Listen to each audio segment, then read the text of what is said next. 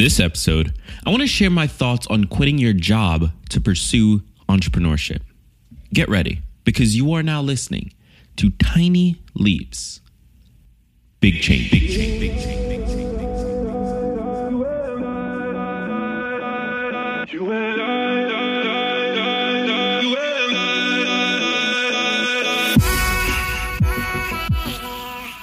Here's something to pump you up. Today's featured song comes from Geoxor.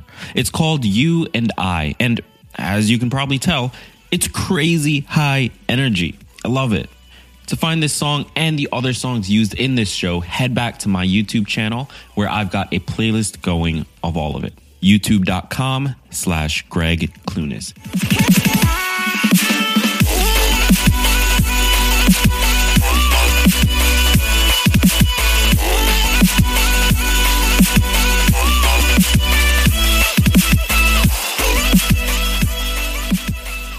Welcome to another episode of Tiny Leaps, Big Changes, where I share simple strategies you can use to get more out of your life. My name is Greg Clunis, and in this episode, we're talking about quitting your job. I've been asked this question a few times over the last six months, and so I want to make sure I address it. In a few days, I'll be hitting my one year anniversary since quitting my job. And while the last year certainly has been an incredible experience, one that I would not have asked for differently, there's so much that I wish I had done differently. I mean, I believe that everything that has happened had to happen for me to get to the point that I am now and for me to be more confident as someone who can make it self employed. But I kind of wish I didn't have to go through all of it because a lot of it sucked really badly. You've probably heard the podcast episode. Uh, it's one of the most popular. It's called When Entrepreneurship Gets Hard.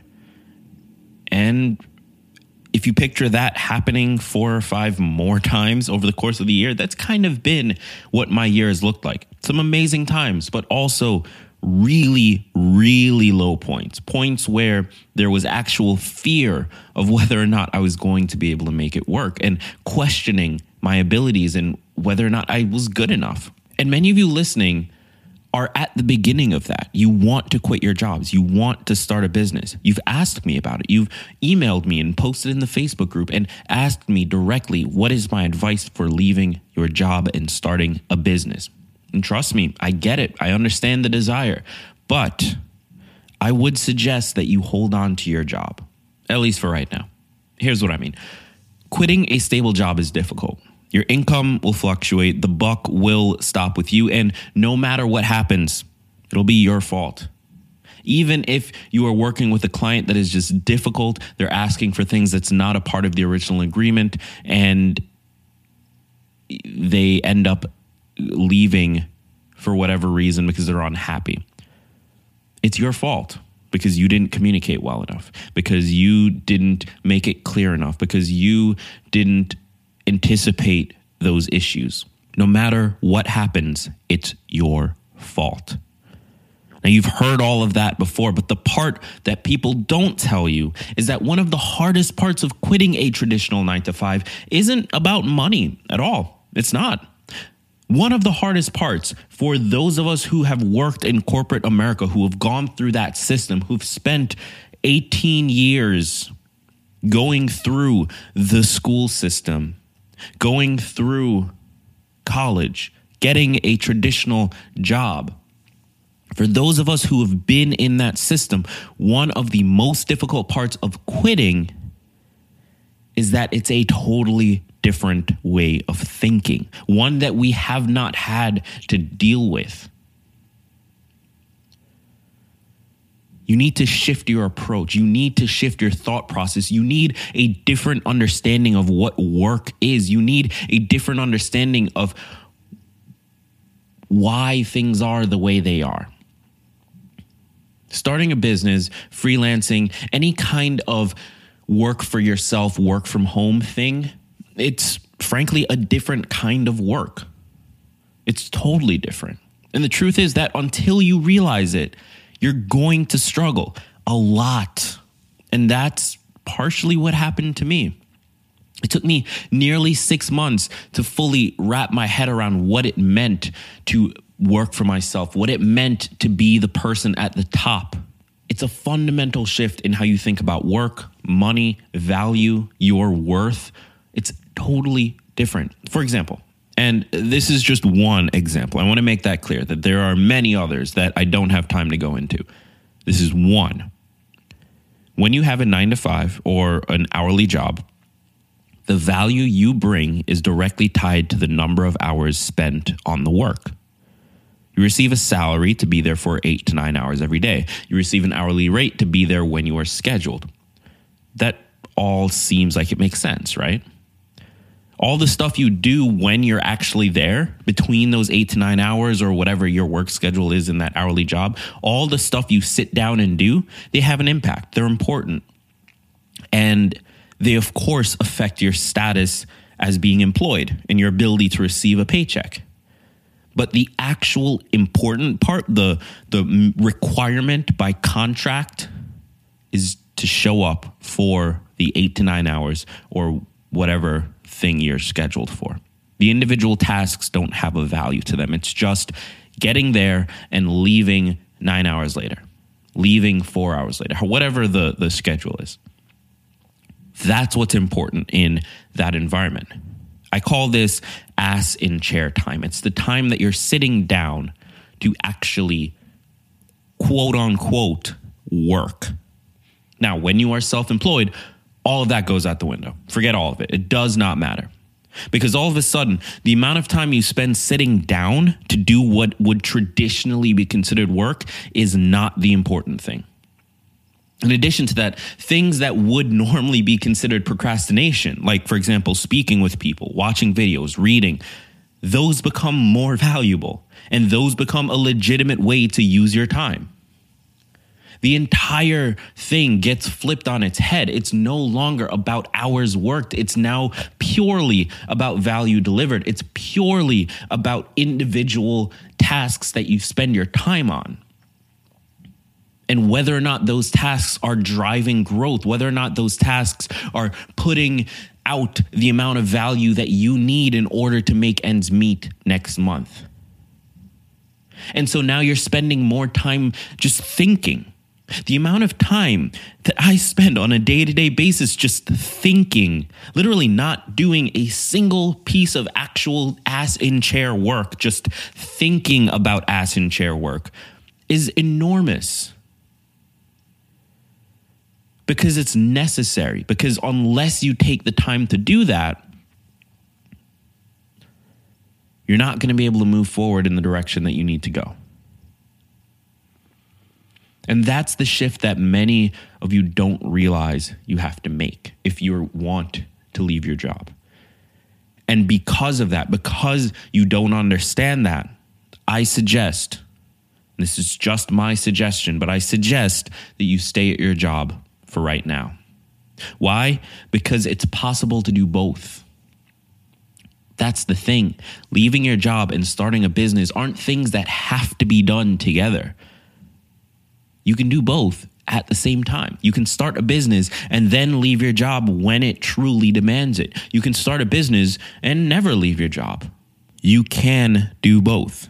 And you should, because there are some things that you can only prepare for by doing it. There are some things you can only learn by doing it. And when it comes to entrepreneurship, a lot of it are is things that you can only learn by being in the arena. So if you have the option of spending three, six, nine, 12 months in the arena while still holding on to that security, why wouldn't you take that? In my case, one, I didn't realize all of this. And two, I truly, truly hated the job that I was at. And so I left. And as a consequence of that, I've had to deal with 12 months of pain, for lack of a better word, to come out the other side and hopefully be in a much better position going into 2017. And I don't want you to have to do that. So, my advice hold on to your job. It gives you the time and space required to fail. It gives you the dollars that you can invest. It gives you the ability to do things in a way that doesn't end with you hunched up and crying in a corner from all the stress and anxiety that comes with entrepreneurship. Not that I know anything about that. I don't. So that's number one. If you want to quit your job to start a business, don't. Start it on the side instead, and then quit after it's established, after you've gone through the process. But here are a few other things I've learned after quitting my job. Money will disappear much faster than you realize. You know, I left with four months worth of savings, and that was burned through in about two. Things cost more than you realize when you don't have a consistent source of income. In addition to that, the first few months of being self employed is figuring out how to manage your money in a way that is going to work, how to hit all your deadlines, how to pay your bills on time, how to track your spend expenses better, trimming down your expenses so that you can run a lean ship, so that you can live and survive. So money will disappear much faster than you realize. And so you should probably save more or at least have a source of income coming in, a client that pays you month to month, whatever it is.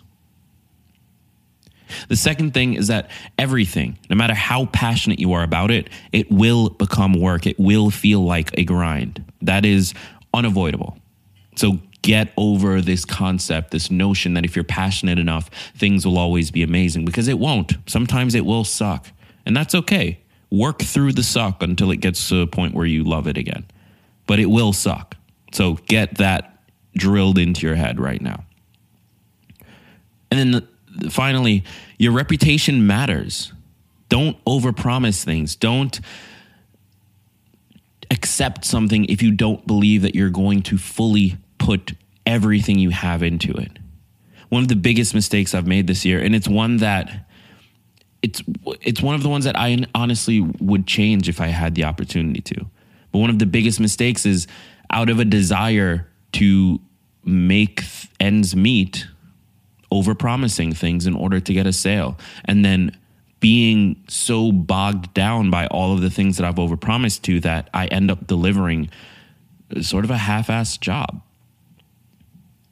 And that's exactly why that episode about entrepreneurship being hard, that's why that happened. Because in my short term view of the world, and my short term willingness to do whatever it takes to make it to the next month to survive, I overpromised. I said yes to too many things. And then I got overwhelmed and I wasn't able to deliver on those things as well as they should have been delivered, as well as the clients, as well as the people around me deserved.